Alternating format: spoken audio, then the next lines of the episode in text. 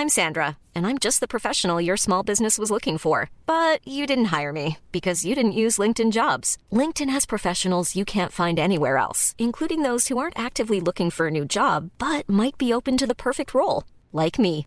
In a given month, over 70% of LinkedIn users don't visit other leading job sites. So if you're not looking on LinkedIn, you'll miss out on great candidates like Sandra. Start hiring professionals like a professional. Post your free job on linkedin.com/people today.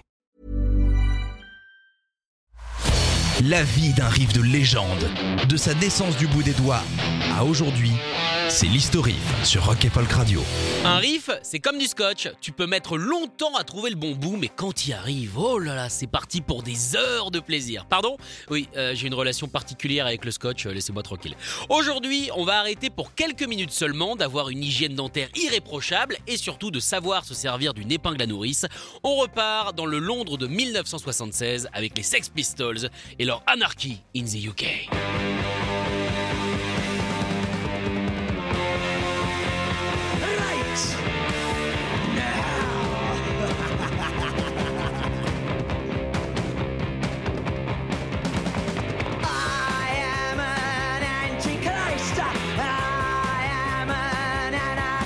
Sorti le 26 novembre 1976, cette révolution en Doc Martins se trouve sur le premier album des Sex Pistols. Pardon? Oui, je sais très bien qu'il y en a qu'un, mais ça reste quand même le premier. Le fameux Nevermind the Bollocks, album qui prouve qu'on ne peut jamais, mais au grand jamais, être trop fluo, et surtout qu'on peut être numéro 1 en Angleterre sans être relayé à la télé, à la radio, et même sans être vendu chez les grands distributeurs comme HMV, qui est une sorte de Fnac local. Et oui, pas de prix vert, mais les gens se sont à l'époque précipités pour acquérir ce qui deviendra l'un des albums les plus cultes et influents de l'histoire. 125 000 rien qu'en prévente, c'est pas dégueu. Bon, après, c'est sûr que de se faire virer de deux majors comme EMI ou encore A&M Record, insulter un présentateur en direct à la télé et frapper les rock critiques à coups de chaîne de vélo, ça permet quelque part de faire parler de soi. Pardon? Est-ce que les Sex Pistols ne seraient pas l'inventeur de Twitter 30 ans avant? Oui, c'est totalement possible.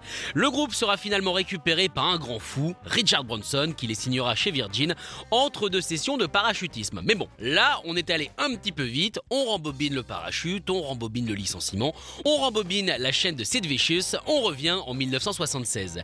Les Sex Pistols sont encore chez EMI et s'apprêtent à sortir leur tout premier 45 tours. Cette chanson est sortie de la tête rousse et fertile de Johnny Rotten. Il explique qu'écrire les paroles d'Anarchy in the UK a été d'une simplicité incroyable qu'elles sont presque sorties tel un torrent déchaîné. Un courant indomptable né d'années de frustration du selon lui à une pauvreté assez extrême. Pour John, ce manque de moyens l'a exclu de quasiment tout. Il s'est toujours senti méprisé, rejeté et carrément insulté par les institutions, qu'elles soient gouvernementales ou encore scolaires. Tu n'es qu'une grosse merde. Euh, attends, je précise, euh, c'est pas pour vous. hein. Non, parce que déjà on est copains et ça j'oserais pas. Et surtout euh, parce que 1. Je cours pas vite. 2. Je sais pas me battre. Et clairement, on est dans le meilleur des combos de l'histoire pour tout ce qu'il a acheté. Non, c'est ce que Johnny Rotten a toujours eu l'impression que l'Angleterre lui disait. Tu n'es qu'une grosse merde. Il a voulu prouver avec cette chanson que non, il n'était pas une merde. Et surtout que les gens d'en haut l'avaient sous-estimé. Attention, le punk arrive avec toute sa rage pour dégommer vos petits fours.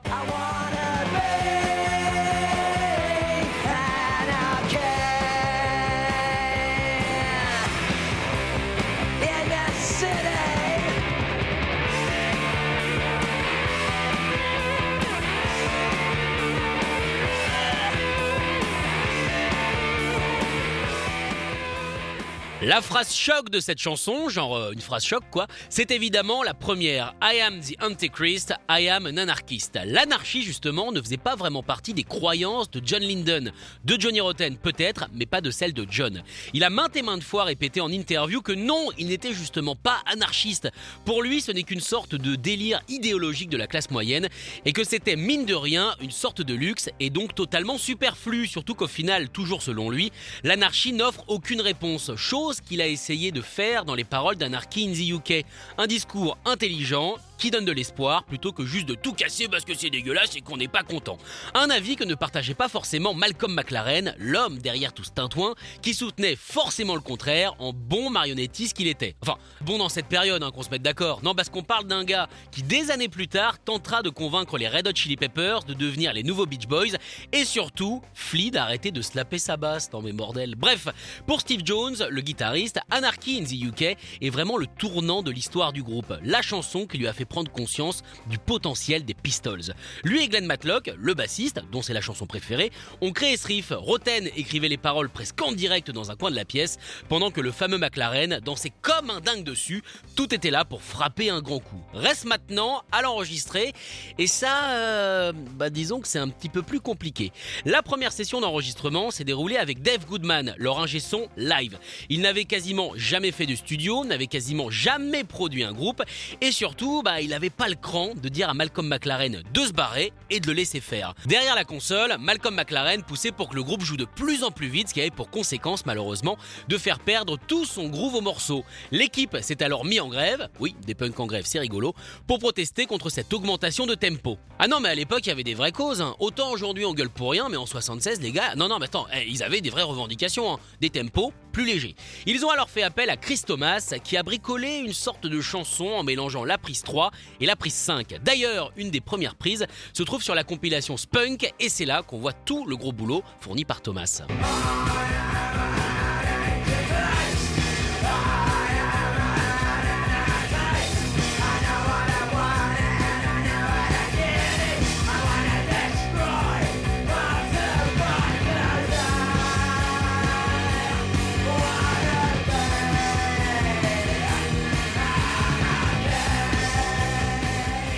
À peine un mois après l'enregistrement, la chanson est donc sortie chez EMI, mais pas aussi simple que ça avec une pochette noire pour ne pas trop choquer. Bah non, faut pas déconner. EMI lâchera le groupe quelques semaines plus tard après ce fameux passage à la télé anglaise quelque peu insultant.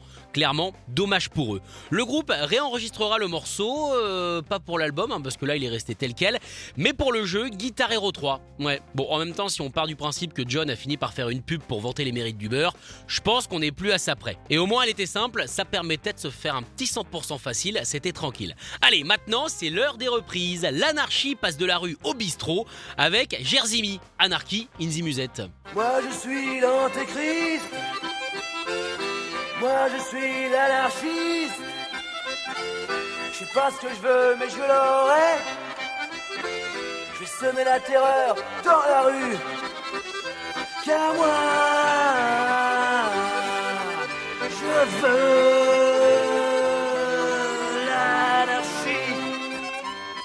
Peut-être la meilleure reprise de tous les temps de ce morceau, ça reste à voir, mais je l'aime beaucoup. Le groupe Yougoslave, oui, parce qu'à l'époque, euh, la Yougoslavie, ça existait.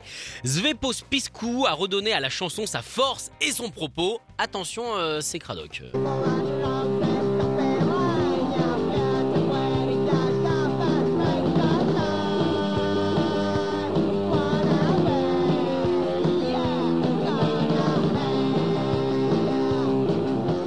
Et parce que des fois, on peut mener une révolution, mais euh, avec son troisième œil et dans sa tête en planant un petit peu, je vous propose la version d'un groupe qui s'appelle Opium Box.